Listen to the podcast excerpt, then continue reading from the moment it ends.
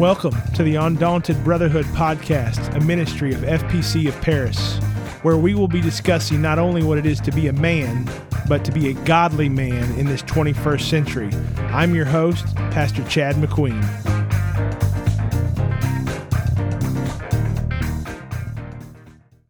All right, guys, welcome back to the Undaunted Brotherhood. Thank you for joining us today. Uh, we're excited today. We have a special guest with us. Uh, so we have Ron White with us today, a good friend from Humble, Texas. Uh, I'm your host, Chad McQueen, and our co host is Travis McQueen. We're thankful that you are with us today. Our desire with this podcast is to help us to become men, but not only men, but godly men in the 21st century. And so we talk about manly things. I want to say welcome to Ron being with us today. Uh, he's been preaching for us over the weekend in our church here at First Pentecostal Church of Paris, and he's done a tremendous job. Uh, he and his family is with us, and uh, they've just been a tremendous blessing to us. And so we wanted to get him on here and get him recorded so we could share him with the rest of the world, hopefully. We're going to give him just a second kind of to uh, introduce himself, I guess, or tell us something or share something with us. Well, um, like I've said before, I'm more or less of a shy guy that's just trying to his best in this day and hour to help lead his family to heaven and try to take as many people with us as we can. Amen. Amen. Uh, I'm right there with you on the shy guy thing, and that's why we had to edit the first part of this twice, and so we'll make note of that on the podcast. So we're not professionals. It happens. it happens. That's right. All right, uh, we're gonna we're just gonna have some time, some conversation. Uh, uh, we're gonna ask some questions, answer some questions, and just have some dialogue. So just sit back and enjoy the show and uh, we hope it's a blessing to you. Remember to share it with your friends, guy friends, family members, guys, men, people that are male. We want them to listen to our podcast. All right, we're going to turn this over to Travis. He's going to ask the first question. He just looks like he's raring to go over there. All right, uh, let's uh, start with what is your favorite scripture? If I had to, I love I love every scripture, but if I had to choose a favorite scripture, it'd be John 1 and 1. In the beginning was the Word. The Word was with God. The Word was God. The same was in the beginning with God. All things were made by Him. Without Him was not anything made that was made. And then we skip down to verse 15. Is that right? And the Word was made flesh, dwelt among us. We beheld His glory. That's that's one of my favorite passages of Scripture because it connects us back to to all the way back to the book of Genesis. God, the Logos was in the beginning, and uh, there's tremendous oneness revelation that comes from that. And so I, I believe that would be my favorite passage of Scripture. Matter of fact, I, I think I quote that at some point. I, I could probably couldn't even count on many times on my fingers how many times I quote that Scripture throughout the year, whether it be in the pulpit preaching or whether it be leading the service. Somehow at the right moments, at the right times, it just seems right and it just Amen. comes up. I just love that scripture. It locks us in all the way back to the beginning too. Amen. That's it's it's not something that started ten thousand years ago or five thousand years ago, but it said in the beginning was in the, the beginning. That's right. Amen. Amen. All right. Uh, you said under a, a great pastor who's a preaching machine, for lack of better term. Uh, his preaching is known all over the country, but uh, other than your pastor, unless he's just absolutely, which I'm I like to rate my pastor at very high on my list of favorites. But and we, like I said, we know Brother Wimberly is a tremendous speaker, preacher. Who, other than he, would you say is one of your favorite preachers, and why? Well, uh, when it comes to when it comes to my favorite list of preachers, I don't necessarily have a a, a list, if you if, if per se. Um, I guess for the most part, um, you'd have your list of Anthony Manguns, Jeff Arnold's, uh, David Bernard's, things of that nature, which all great preachers, and I've always been able to gather something from from their preaching. They're always a dynamic, powerful word from all of them. But if I had to say that if I had a, a, a favorite a favorite preacher outside of my pastor, and I can't I can't say him and score some brownie points right now right, if he right. decides to listen to this. Um, I told the church we were just in a revival uh, here uh, a few weeks ago with uh, evangelist Bruce Shepard. All right, and uh, out really outside of outside of, of names like Anthony Mangun and Jeff Arnold, all all the big names that we really know in Pentecost. One of my absolute most favorite preachers, um, outside of Robert Wimberly. Hint, hint. I would have to say, Brother Wimberly, we're I going to would- send you the link. I would have to say I don't know anybody but Wimberly and Shepard. And uh, so brother Right. brother Bruce Shepard is a tremendous evangelist. He's been evangelizing now for over 20 something years. Our church Since the beginning, shortly after the word, there was Bruce Shepard evangelizing. I'm telling you, man. And uh, there's there's just something about the way he preaches. It's dynamic. It's powerful. And one of the things that I love about him, not just the preaching, it's the effort that he puts into preaching. When he preaches, he leaves it all out there. He doesn't hold anything back. He doesn't sugarcoat things. Uh, he'll step on your toes. He'll do whatever is necessary to to make you make a move closer to God. And uh, I've been able to appreciate his ministry um, personally in our church and just for myself in the last 17 years. I, um, they, he had been coming a few years before uh, that I had made my way to, uh, well, now it's First Apostolic Church of Humble. It was formerly um, Fountain View Pentecostal Church. But um, um, since the very first time I heard him preach, I was like, wow, this guy is a guy that I can I can listen to. I can listen to his preaching. I can learn something from him. I can I can see his demeanor in the pulpit and the way he presents himself and places himself uh, um, um, before the people and to give everything that he's got. So I would have to say Bruce Shepard. All right. He'd have to be that guy. He is uh he is a dynamic a dynamic preacher. Uh, we're actually I talked to uh, another friend of ours, mutual acquaintance, the other day, in uh, trying to get his contact information because I know it's hard to get Brother Shepard booked because he's always booked so far out.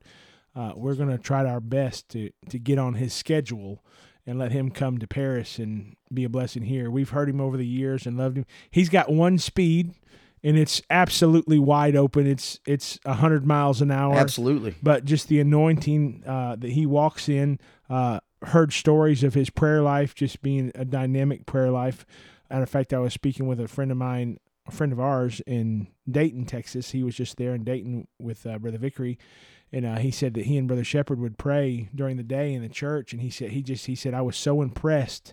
He said I'd be I'd walk in and he'd already be praying, and you know it's just it was powerful, you know, and he just enjoyed that Yes. that aside from being in the pulpit preaching, but just his prayer life was a blessing to them also because he was able to go in and he was able to go in and pray with him and just how anointed it was and how powerful and dynamic it was. So Amen. He's uh I hope I hope we can get him.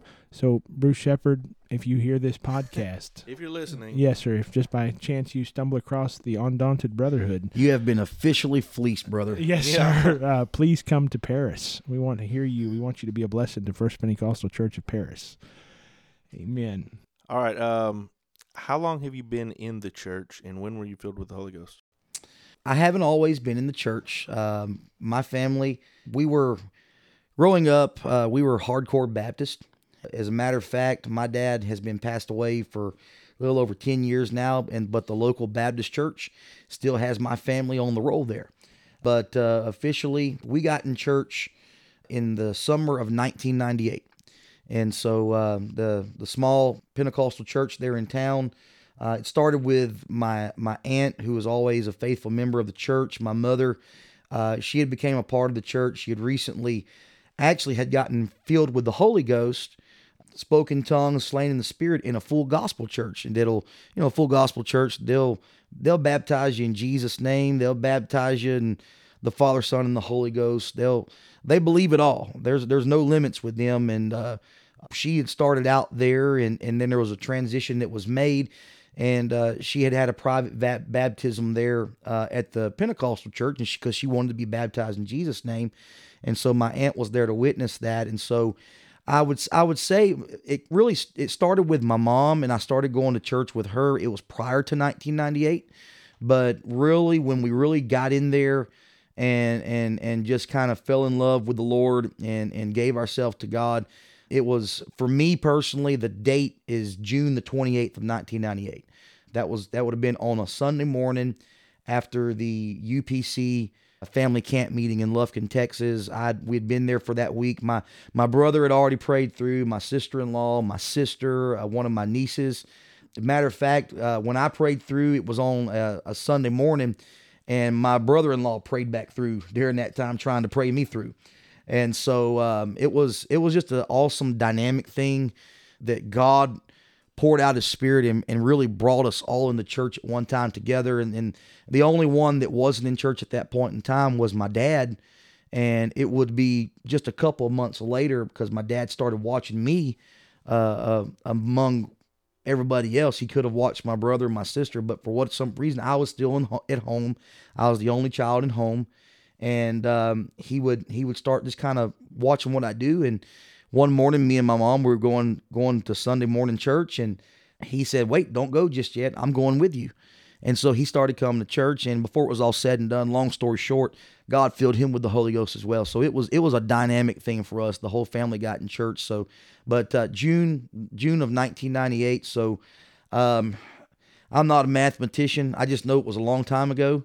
Um, I think that's 20 something years, if I'm cor- counting correctly, give or take. Like I said, I was probably a C or a B at best in math. So, uh, you do the math. Our last episode was a math episode. We used using percentages and math. and uh, we I had got a lot of percentages. feedback on that math though. Did you? Hey, a lot of people ask who sleeps that long. You Yeah. know, so yeah. It it said that the average person uh, sleeps. What did it say? Sixty hours a week and Well, works I think forty it was hours. forty to sixty, or or thirty six to sixty, or something like that. But if you think eight hours a night, seven days a week, that's fifty six hours, and then some people sleep more than eight hours a night. I'm so, not I mean, that getting was it. just uh, I'm not getting. that was it. just a number. Does that include the nap I get every day? exactly. That's what I'm talking. about. whatever you got to do to make it work. I guess. So Man. that's- It I think I need to get some more sleep then. that was the lower end of the sleeping. we went to my wife and I went to th- the uh, Deluge conference in Myrtle Beach. Uh, And he couple slept times- twelve hours every night. no, no, a couple times in uh, Beth Mouse. She was there ministering and just speaking and stuff, and she told, she mentioned, I don't remember, I don't want to quote her because I'll say it wrong, but of how many hours a woman needed to sleep, and they said it's very important that a woman gets that much sleep. And I don't know if my wife heard anything else the other years that we went or even that year, but she locked into that. She said, she called her Dr. Biles. She said, Dr. Biles said, I have to have my sleep. And like, I don't remember if it was eight hours, nine hours a night, whatever it was, but she was like, it's, it's very important that I get my sleep. And I don't know that she's forgot that yet. She, she may have forgot everything else, but not the eight or 9 Don't hours let my sleep. wife listen to this podcast. Right. Ah. Hey, real quick, do you remember how old you was then? Because I was kind of wondering how about how old you was at that time. I was 15 years old. 15 years old. 15 years old. Right. I got the Holy Ghost in 1996, I believe it was. You know, when you do like that right there, that just tells you're getting a little bit older. Yeah, yeah, that's not the only thing that makes me tell. But uh, let me just uh, let's let's uh, go a little. Let's not to bring carnality into this, but are you a tea or a coffee guy? or are you Oh, man. a both guy? If I give the wrong answer, my wife might slap me, but she's not listening to this podcast because this is for men. So, Well, uh, I've seen some ladies listening to it. Yeah, we but- got we got as many lady listeners as we do men for some reason, but we're taking them. Yeah, my wife is an avid coffee drinker, but I'm going to have to say tea all the way. I, it's got to be sweet tea. Uh, sweet tea. If I'm going to drink it, let's go with sweet tea. I, I refer to that affectu- affectu- affectionately, excuse me, as the devil's nectar. I am not a fan of Not if you sweet doctor tea. it up. Yeah, I am not a fan of sweet tea. We were both born in Michigan, so sweet tea wasn't like we just drunk on sweet tea all the time, and so like literally, there's not much more that I can take a swig of, and I just want to spit it out as fast as I can is sweet tea. Do they have a Chicken Express around here? yeah, they do. We do. Have you never drank the sweet tea from a Chicken Yeah, Express? that I- stuff I- is pretty rough. I am not a sweet tea drinker. I mean, if it doesn't leave sugar fragments on your teeth that you can feel, If you don't got some mouth, grit afterwards, I'm telling you, that, it, to me, to me, it's holy water. It's good. I can drink it. No, now, as a matter of fact, my littlest one, my nine-year-old, when we go somewhere to eat, it's always sweet tea. Anywhere that we go, my boys, they'll you know they're they'll come up to me, Dad, let me have a drink. What is this? And I'll tell them it's tea, and they'll look at me like, Is it sweet? And I'm like, No, I don't drink that trash. never, never mind, Dad. Never mind. They don't want nothing to do with it. That's They just know you don't understand it Yeah. the way we do. Yeah, I haven't I haven't had my eyes opened. I guess I do now. Uh, for years I wouldn't do it, but I do now put a little sweetener in my coffee when I drink my coffee. It I like that. I I learned that trick on a missions trip in Chile, and uh, I didn't have no choice. That's just what they served me, and I, so I, every time it was freezing too. We went in the winter there. So you're a black coffee guy? uh, for the I- most I, part? I, well, I was, but I, I mean, I like black coffee, but I, I now put some. Well, now he, I put He makes a little. now I put Fairlife protein shakes in it, so it's really sweet. Oh, and it's man. got 30 grams of protein in it. So Puts a puts a little cup of ice in there. no, I don't, I don't, I don't do the iced coffee. If if I drink coffee, I'm not a basic white girl. I'm not No. drinking white. Co- I'm not drinking iced coffee. No. Uh, I mean, I, now let me take that back. I have enjoyed a caramel frappuccino a time or two in my life, but Yeah, if I if, if I'm going to drink coffee, uh, unfortunately, I can't do it the manly way. I just uh, that that's something that my dad and my grandpa and guys like that, you know, just drink it straight black. I got to have mine's got to be foo fooed up. yeah. So so I so was gonna use that, Yes, but then I, I So- like, no, hold up. my wife my wife has a way of making her coffee and, and of course she um, she has to use sugar substitutes and things like that but i can't handle the substitutes. I've got to have the real thing. So if i'm going to drink coffee i need to have a a um, some kind of a, a vanilla creamer. Um, somehow i got into peppermint mocha. Oh, uh, and so I, I think that was a Starbucks thing, and uh, I got into that, and so I'll, I'll drink me some peppermint mocha when it's available.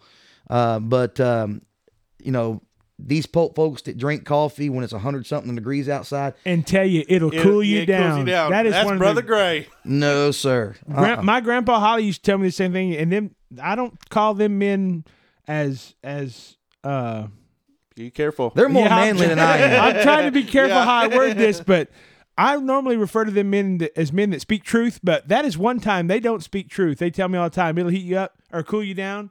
I don't. I, if I drink a cup of coffee, I'm ready to. I'm like smoldering on the Yeah, outside. Like, Absolutely. yeah, and so uh, it's it's definitely not uh definitely not going to cool you down. I don't believe. Now there may be some science person listen to this and prove me wrong, but I just appreciate you listening to our podcast. so uh, I was going to say something else about that coffee and tea. Oh, talking about manly men drinking coffee. We have an uncle. Uh, two stories. Our uncle Al, he lives in Michigan and he worked for General Motors for years and he's drunk coffee as long as I've known him. Like that's his drink of choice is coffee. And like he drinks black coffee. Like it doesn't matter. And like I I don't know if I'm a weak coffee drinker or what, but I don't like stale coffee. Like my uncle Al, he'll heat coffee up all day long out of the same pot. Like like if it's not fresh tasting to me, I dump it out. But like he'll reheat the coffee in his cup. And I remember when I was younger, I don't know if he still does it, but like I believe he used to like never wash his coffee cup because he said that the, it, the coffee tasted better from the when it I guess had all the residue I guess of the coffee of years gone by I guess I don't know but he is an avid coffee drinker and then now my our cousin Brian uh he has followed in his dad's footsteps and like if they could figure out a way to like mainline coffee you know like just have an IV hooked up and it not burn them when they put it in I really think they would do that that's how avid of coffee drinkers they are now my wife, I, I tell her all the time. I said, "Baby, how are we ever going to grow old together?" Because she will not even. She don't even like the smell of coffee. I was like, old people sit together, they talk on the porch, and they drink coffee. Coffee.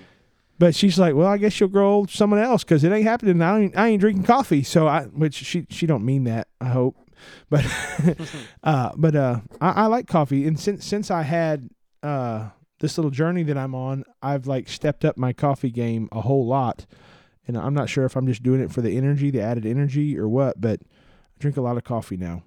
I drink a lot of coffee. You know, I don't even. I don't. I don't. I've never felt that when I drink coffee that I ever got any energy out of it. Me neither. It just, it's just, it. You know, it tasted good when I wanted it, but I'm, I'm one of the kind of guys I can put it down if I had to. You know, mm-hmm. I asked my wife one time, "What would you do if, if, if God never made coffee? What would you do with yourself? What, what if something happened and there was a coffee shortage a, a, across the globe? What, what would you do with yourself?" And uh, she said, "I don't want to talk about that." Don't push my buttons, Ron. She said, "We're not going to talk about that. Jesus wouldn't do that to me because he loves me." Well, the the ladies of our church, uh, I get, I have access to all their messages on our church app because I'm the one that started it, their group, and so my just by the way, ladies that you listen, you guys use that chit chat page a whole lot. But yesterday or the day before, there was a post on there that said, "Ladies, go buy your avocados if you want your avocados," because President Biden, I guess, put a uh, Ban on a coming. ban on coming from Mexico. And like so they started panicking and then a few hours later they was like, He's lifted the ban, we're okay, they saved, you know, and I was like, Man, that's uh that's some avocado love there, you know. For some reason, that song just came across my mind. Avocados from Mexico. yeah, yeah. Yeah, they weren't coming from Mexico there for a day or so. Trump didn't look like. 2024. Yeah, all right, throw it out there. Make it great again. Uh okay. It's your turn, I think. Uh, what's uh, what's something you enjoy doing outside of church, or your interests or hobbies? outside of church, um, it's always really been in my blood. Uh, but I guess, you know, uh, the Bible talks about stirring up the gift of God. Uh, I don't know if this would be necessarily the gift of God. This would be the gift of white, uh, because my family, uh, I come from from a family of avid hunters and fishermen, and uh, as a kid growing up, um, I didn't do a lot of hunting or a lot of fishing at all. Matter of fact, um, I there, there's a hunting story that where where I went fishing with my dad and my brother-in-law and and uh, we were deer hunting and it was cold and rainy one one Saturday morning early and um, they took me down to this plot spot where they had been they'd been tracking this big buck and um, they wanted me to sit in a certain place. They gave me a shotgun and said we're going to scare him out and when he walks over this way you'll see him. All you got to do is shoot. And uh, so they, they walked off. They went to their places and, and what have you. I sit there for about 30 minutes and, and um, uh, I kind of thought to myself, why, why am I sitting out here in the cold, in the rain, waiting for a deer to come possibly cross my path uh, so that I can shoot him and eat him when there's food at the house? And so um, instead of staying out there like I needed to, I said, you know what? I'm going to go back to the truck. It's too early. I'm too tired. And I fell asleep in the truck. So, uh, long story short, they don't let me go hunting with them anymore. Um, I bet. you know, I was gonna say, uh, yeah. my brother-in-law, they, my brother, they've never forgotten that moment, even after my dad's passed away. So um, they won't. A matter of fact, I, I was trying to get back into hunting this past year, and uh, I went and get, did my hunter's education after all this time, and um, trying to get my boys into doing some things outside of video games and stuff like that. And so we were going to do that. I couldn't even get my brother to take me hunting. Uh, Still, he, he was taking you back. he used he used every excuse in the world from You're like the church. black sheep of the family at the Christmas dinner, aren't you? Yeah, you know, and so uh, so um, from an avid uh, lifestyle of hunting and fishing, uh, in the last year that well, they were also fishermen. My dad, I think, more than hunting, uh, he loved to fish, and so as a kid, I was kind of like my nine year old is right now. You get out onto the lake, and if the fish ain't biting. You're ready to go home. If there, if you got to sit there, you got to wait. If it's hot out there, or if there's too many mosquitoes, um, let's let's pull it up. Let's go to the house, do something else. That's how I was as a kid. So I didn't just do a whole lot of it, but I've found um, in the last few years, outside of work, outside of preaching, outside of just being a dad, uh, being able to have some kind of stress relief, some something you can do that can relieve stress. And so I've kind of gotten myself within the last year or so back into fishing, and um, um, I've come to find out that I love it. Even though I'm a boating hazard right now to most people on the water, um, we went out last year. Um, we bought a boat, um, which I keep at my mother's back back in East Texas, um, because quite frankly, if I bring it down to my place, I'm afraid that it might get stolen before the week's over. So uh, we keep it there, and when I'm not there, I have my brother-in-law take care of the boat and everything. And um, what we've done over the last year, I'd make trips over the weekend, sometimes one nighters, uh, before I had to uh, come back and preach a service on Sunday morning. When Pastor was away, um, we'd take a little fishing trip, and so um, it's it's been a great way to relieve stress. Um, there's something about it, even if you're not catching anything, just getting out there on the water when everything and the weather is conducive.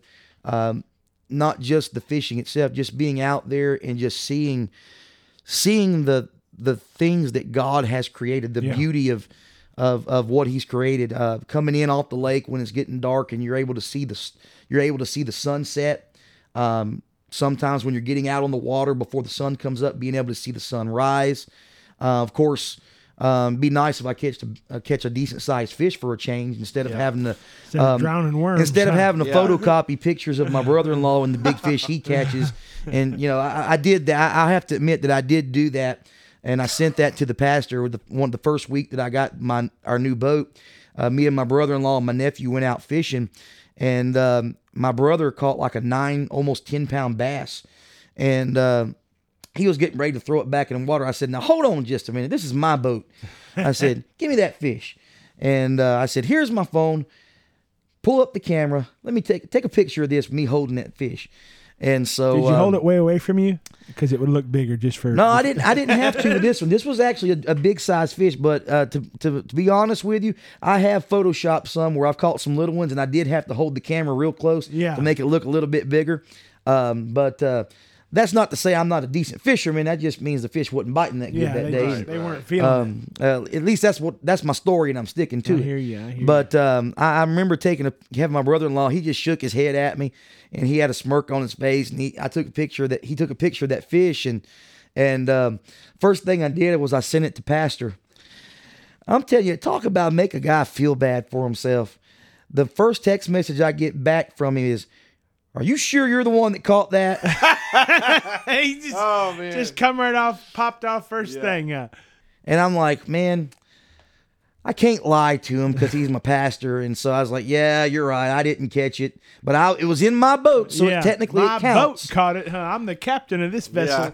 yeah. So, uh, so uh, I've gotten back into fishing a little bit, and uh, my boys are kind of getting into it as well. Um, and um, last year we fished a uh, me and my brother-in-law we fished a tournament um, out there on Lake Toledo Bend, and um, we um, it was it was horrible.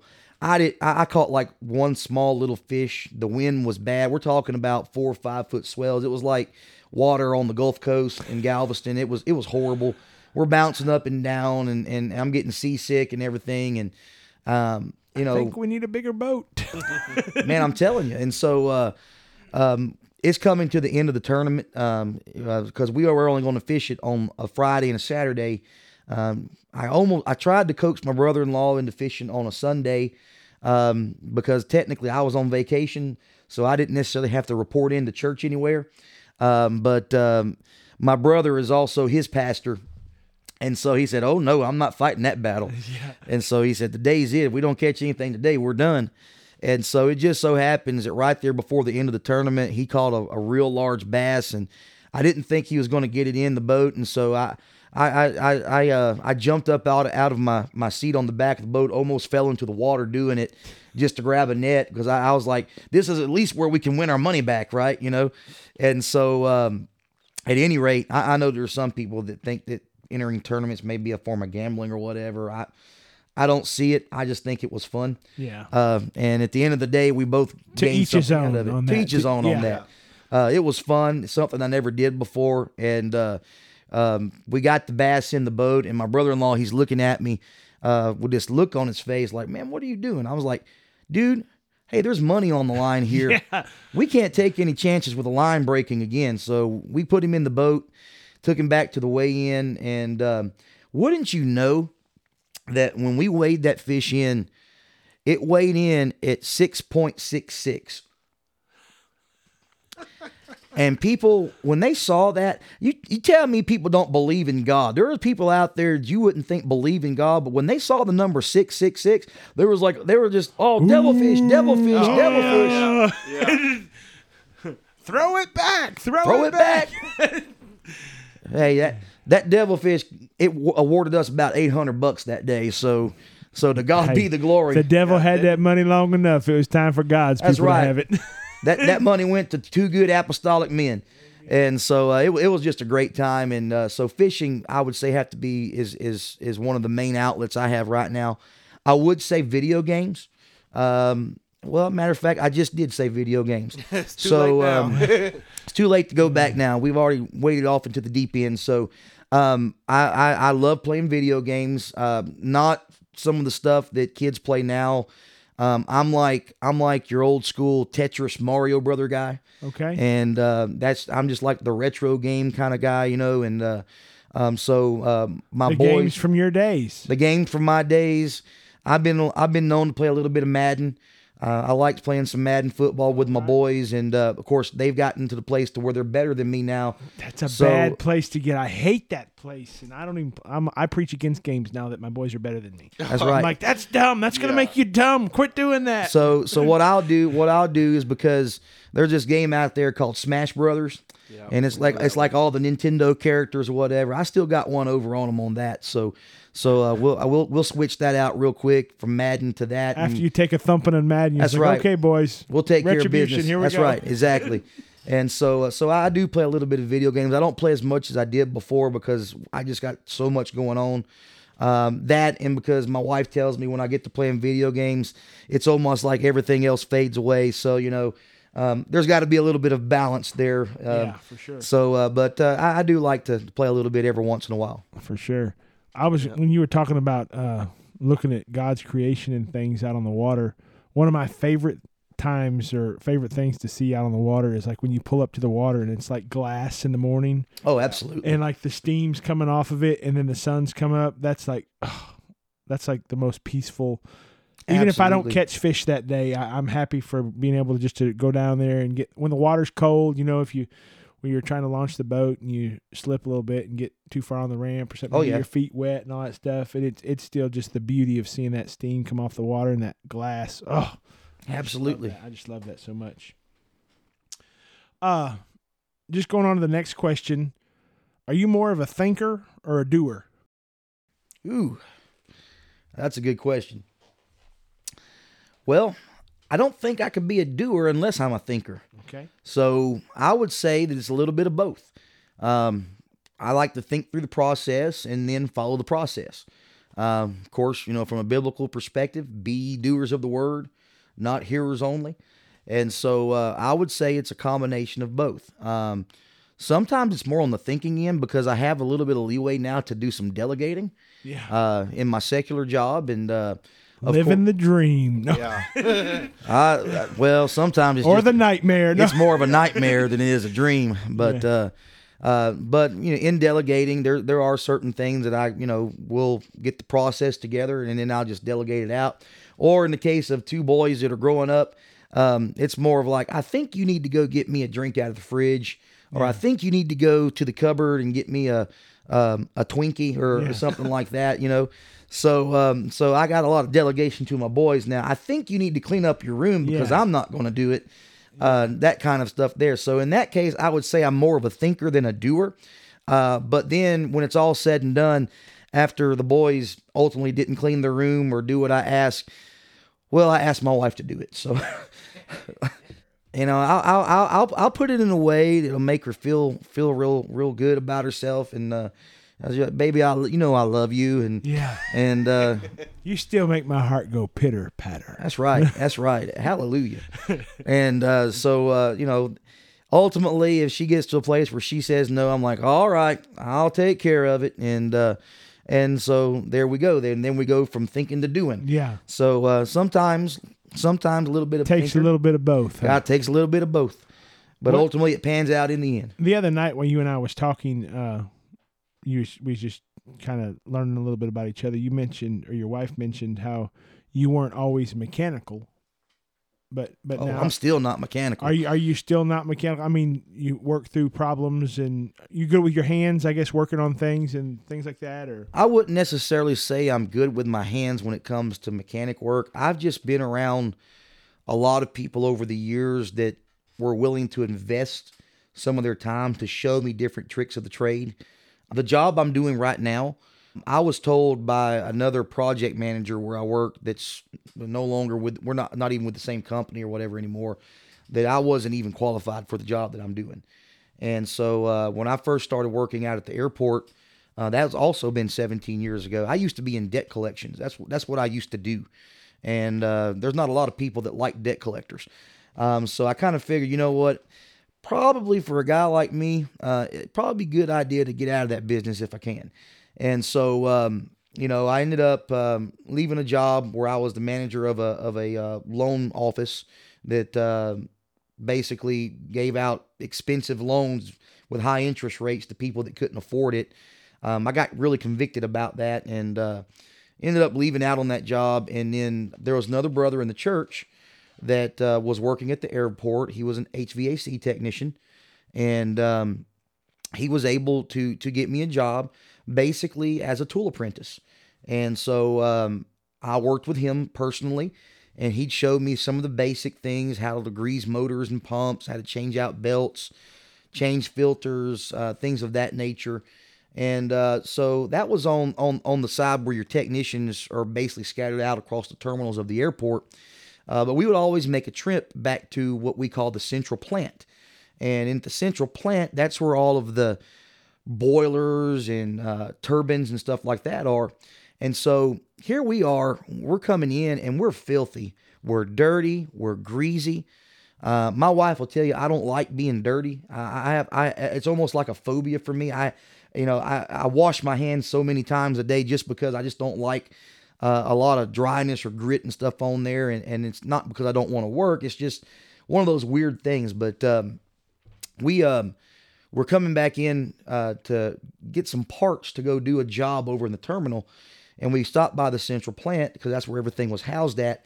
And so I see over there these two real nice, prim, proper operators. I mean, they got their these guys are these guys have been in the business for a while, so they're older guys and um, I think those are the guys they use dippity do or whatever it was to slick their hair back. Mm-hmm. I mean, I mean, it, and they had the you know they had the the mustache that you could curl it up at the end of it. I don't know what you call that, the, handlebar the handlebars or whatever it was. And uh, you know, and so they look real nice and prim and proper. Their their work shirt was pressed, and they had creases in their pants. They were living the dream, weren't And they? And I'm like, what on earth am I doing over here getting nasty and dirty when I could be doing what these guys are doing? And so it just so happened for me to be able to do what they're doing, you have to be licensed in the city of Houston for that with a, a stationary engineer's license. And so uh, what that basically is, is, is basically qualifies you to operate on uh, high, low pressure, high pressure steam boilers and all the equipment that goes with it. More or less, I, I, I got got it in my mind, and I'm gonna I'm gonna do their job one day, and um, I want to be over here in this environment. And so there was a guy that was working on the night shift that somehow he pulled some strings and was able to he found out there was a there was a job opening as a, an operator and it just worked out to where they were they took me in under an apprenticeship and allowed me to train with the pretense that within six months I have to come up with a stationary engineer's license, a minimum third grade license, which is the lowest license you can get.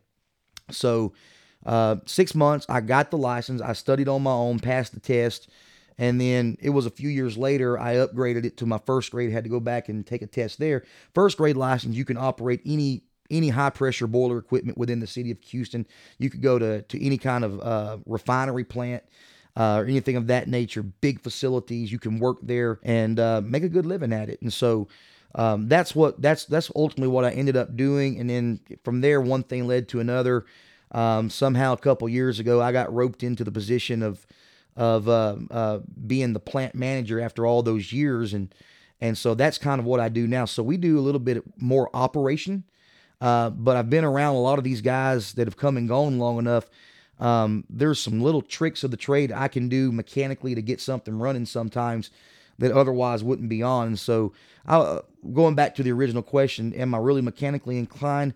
Not necessarily, but I've been able to observe these guys and and you had you had other men invest into your life, absolutely, and and you're reaping the the benefits. Of absolutely, uh, kind of like what we're trying to do here. We're trying to invest in other men's lives so they can so they can reap the benefits later on. yes, Uh, you said that uh, you you had a job that was said that you weren't even qualified to do, that's right. and then now you're the plant manager of the said job that you weren't That's qualified correct. to do. I would say that that's probably the blessings of the Lord in your life for sure. Absolutely, it's it's it's the blessings and favor of God through and through. As a matter of fact, um, it's not to pin a rose on me at all, but um, about one year ago, I was actually offered the position to become the actual project manager for the entire project, HVAC project that we're under. Of course, um, I saw what that position had did to the previous supervisor, which was a close friend of mine, um, and uh, the the hours were, were extraneous, and the commitment for that particular job uh, was going to be something that uh, interrupted my personal schedule with my family and church. Uh, and so ultimately, I declined the position. And so, uh, of course, there are times where I think to myself, man, I think things might be a little bit better now if I'd have just took that position. But hindsight's 2020, and at the end of the day, uh, I believe God saw what I was putting first at that point in time. Absolutely. And even in the midst of different transitions and changes on my job, um, I- I've seen people come and go. I've seen people that had more qualification than me that were terminated. Um, but God has kept me through all of that, and and God has allowed me to be able um, to be a voice there.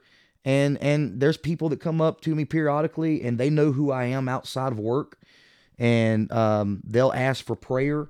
Um, that that matter of fact, they knew that I was coming up here uh, this this weekend to to be in Paris, uh, and and uh, you know I I you know I basically told some guys, hey, um, this guy's on call. If you need a, you need to answer, call for call this guy here because I'm not I'm going to be out of pocket. And so um, I believe God has saw has seen uh, through faithfulness, um, just just just through living for God, being faithful to church, being faithful to giving, all those different things all culminate together. And Absolutely. and and for that, I, it's just the the favor of God is the only way I can explain it. Yeah, That's a uh, that's a good example for our uh, episode, the Apostolic Hustle. Yeah, the episode two. If Yep. you'd like to go back and listen to that. That's a good example for that. Yeah, I wish you'd have been here a couple days ago when we did that one because we were looking for examples. that would have been a good one.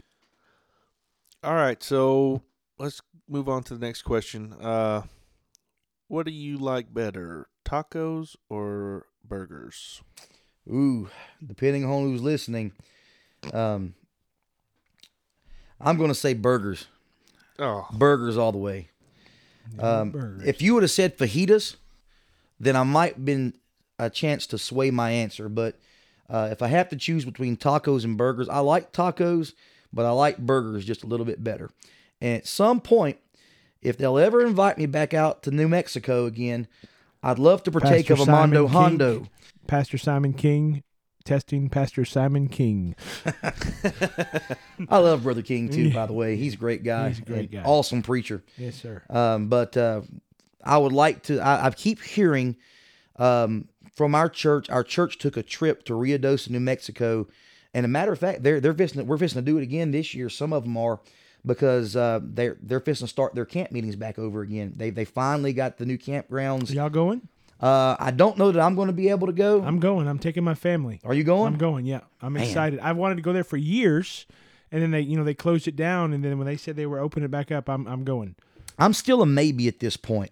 It's all going to depend on work scheduling and, and what happens in that process of time or whatever. But we are trying to plan uh, for some folks to kind of caravan over there from our church and go to Ruidoso. My my wife has been there before. She went there to the old campground, and she said it's one of the one of the most amazing camps you can go to.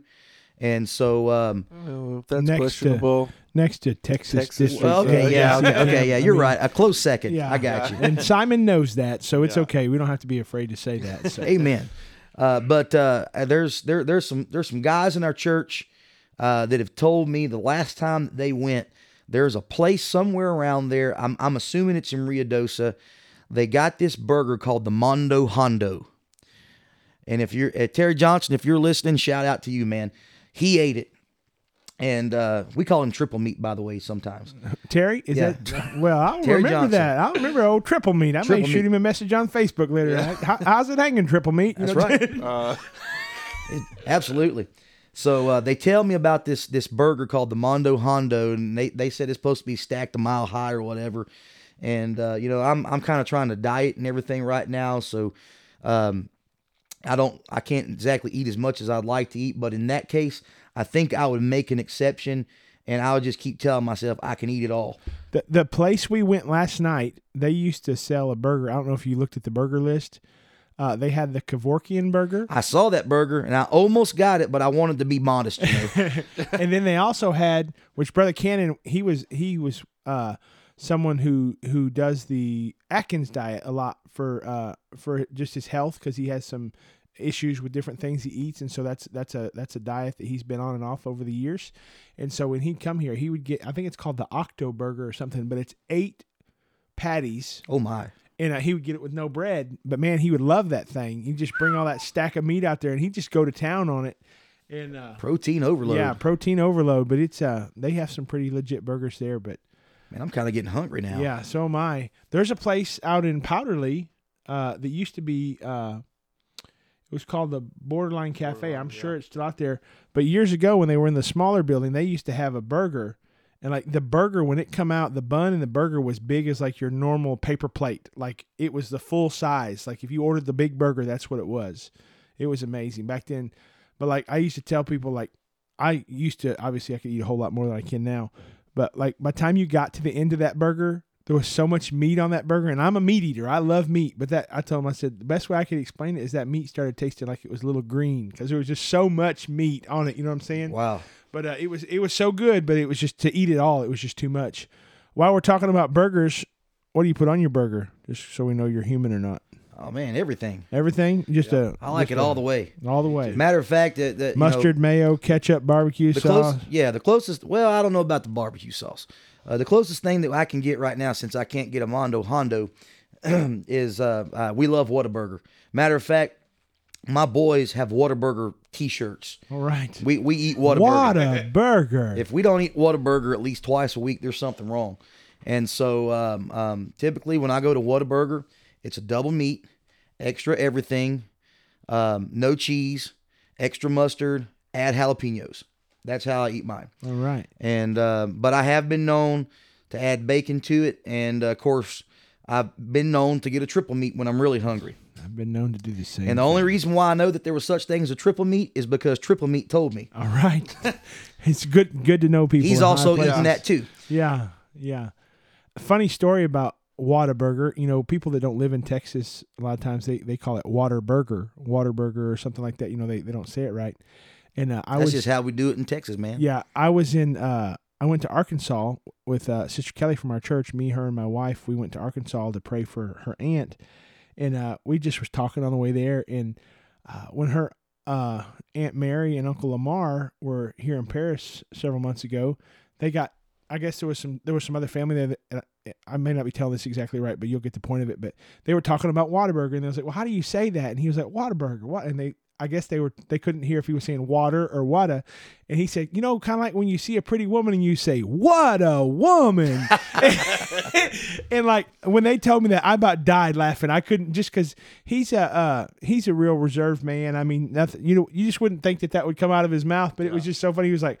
And so that that night when we got to their house, we were eating dinner, and then I think Sister Kelly brought it up or something. She was like, "What a woman!" And everybody busted out laughing again. But it was it was just funny. It made me think of that. So, what is a sermon, or what sermon impacted your life the greatest, and the and the speaker who who it was and Well, to be honest with you, the the sermon at this point where I am right now in in my life over the last I would say it's been been about well, I guess it'd been about a year, 18 months. Um there were a lot was a lot of uncertainty in my ministry and as it probably is for for most ministers at some point just kind of wondering um what God has for you, what he wants you to do, uh, how to take the next step. And uh, there was a message, and it wasn't from it wasn't from an Anthony Mangun, it wasn't uh, from a Jeff Arnold, uh, our great bishop, Bishop Carpenter. I mean that that guy, he's wow, some of the messages he's preached that I've been able to listen to, uh, but it wasn't one of those one of those type of messages like that. But I would have to say um, there is there is a pastor in our area that uh, is good friends with with Brother Wimberly in our church uh, Pastor Pete Cervantes. Oh, yeah. uh, at Life Tabernacle. There, That is a man's man too. absolutely, He is a manly man. I love that about Brother Cervantes. absolutely. And so um, um, he was a guest minister at our church one Sunday morning, and he preached a message that impacted me, and it still impacts me right now because there's just for, for someone like me, I guess it's always a you're just trying to feel after God and find out if you're still in the will of God, if if it's still uh, relevant to keep pushing forward and and just have faith that God is going to use you in a certain way. Just just just overall, just trying to to understand the intricacies of trying to find out um, exactly what it is and where it is, how it is that God wants you to do something for the kingdom. He preached a message. I don't have all the scripture for it, but I know the title. Um, he preached a message uh, as I was going through this one Sunday morning, and it just impacted me. I, I became a ball and mess uh, uh, listening to that sermon. He preached a message called "Your Ship Has Not Sailed." Your ship is not sailed. and uh, um, it was almost a confirmation to me. It it that that that God wasn't necessarily revealing what the next step is, but He was letting me know that hey, your ship hadn't sailed yet. It's not over for you. Uh, your ministry, it, your ministry hasn't halted. It's not stopped. Um, you're just in a place right now to where you're, you're you're on the boarding, the boarding of the ship right now. Your ship hadn't sailed. You're right there at the dock. If you'll just be patient, um, that then eventually you'll be able to board that ship and you'll be able to do the things that that you're desiring to do in God and more importantly the things that God is desiring to do through you. And so um, I look at that and I think about the last few days. Um, I, I was we were humbled and honored uh, this past past Friday night and uh, to to be able to preach our Texas Midwinter Youth Conference. And did a great job, may I say. Well, I, we we appreciate that. To God be the glory. Um, um, I was a nervous wreck for it, um, and uh, I couldn't tell. Yeah, I didn't think so either. well, if you well, I I'll I'll, I'll well, we won't put that on the podcast, but but uh, it was it was it was a lot of apprehension, a lot of anxiousness.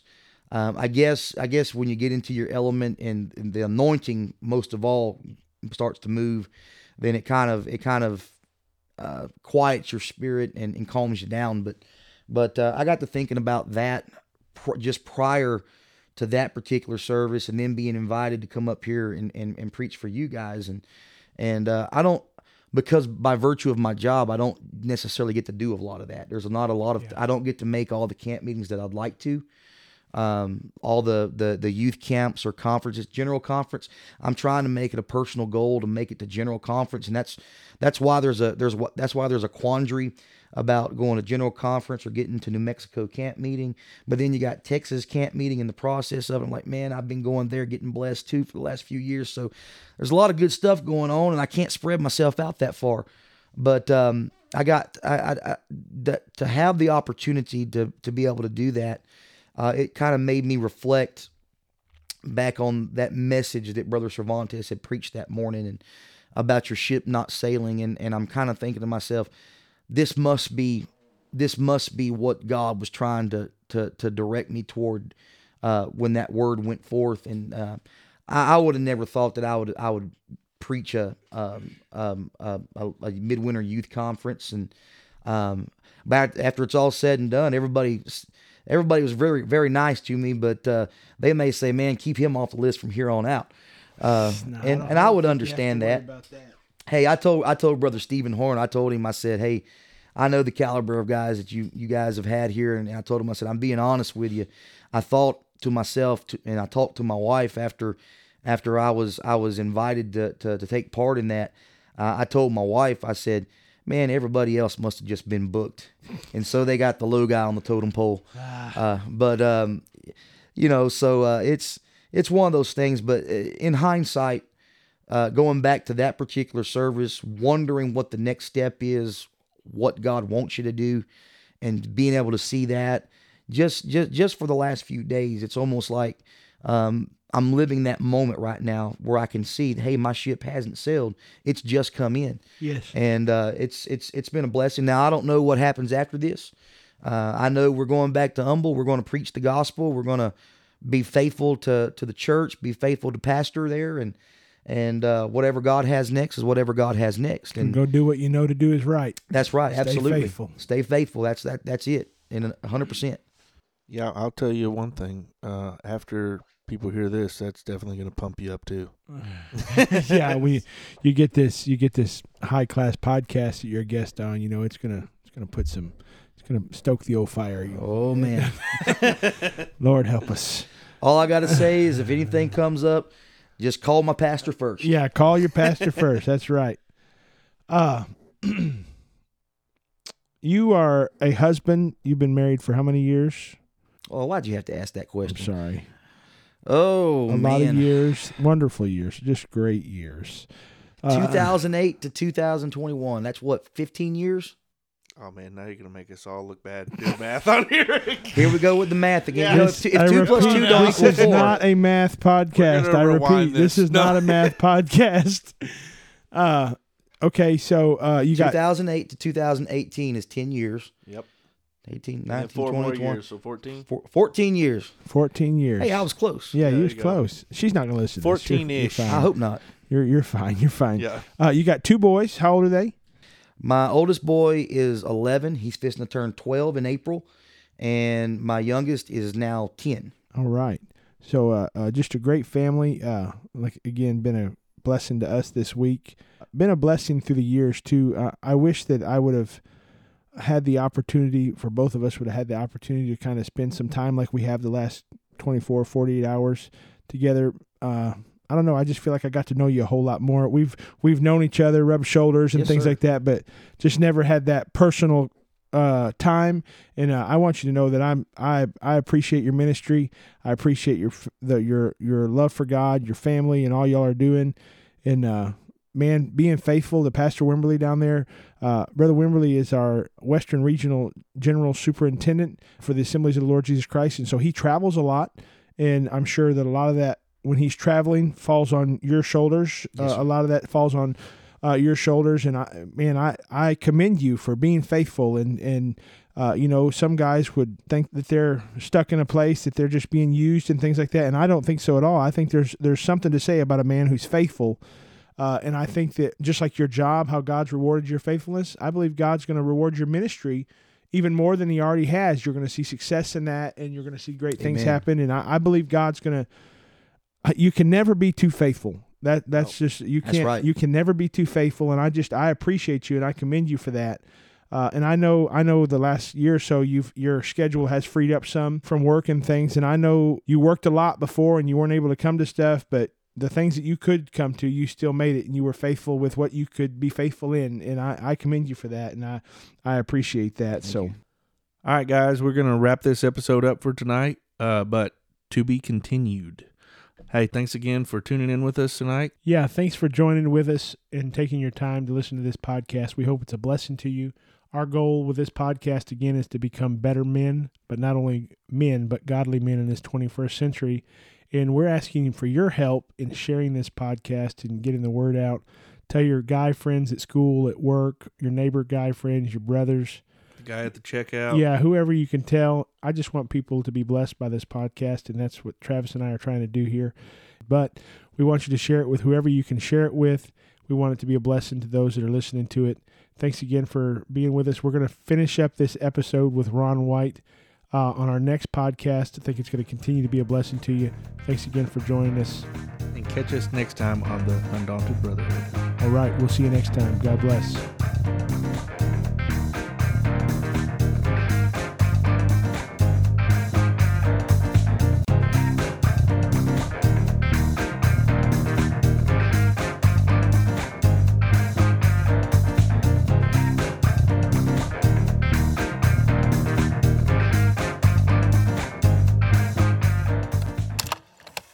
I, I did say real quick, just we're going to put this on here just for a little comic relief.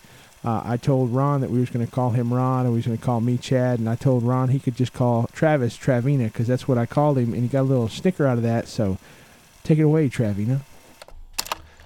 Uh, all right. Uh, That probably won't make the cut. yeah, we're probably gonna cut that out. uh,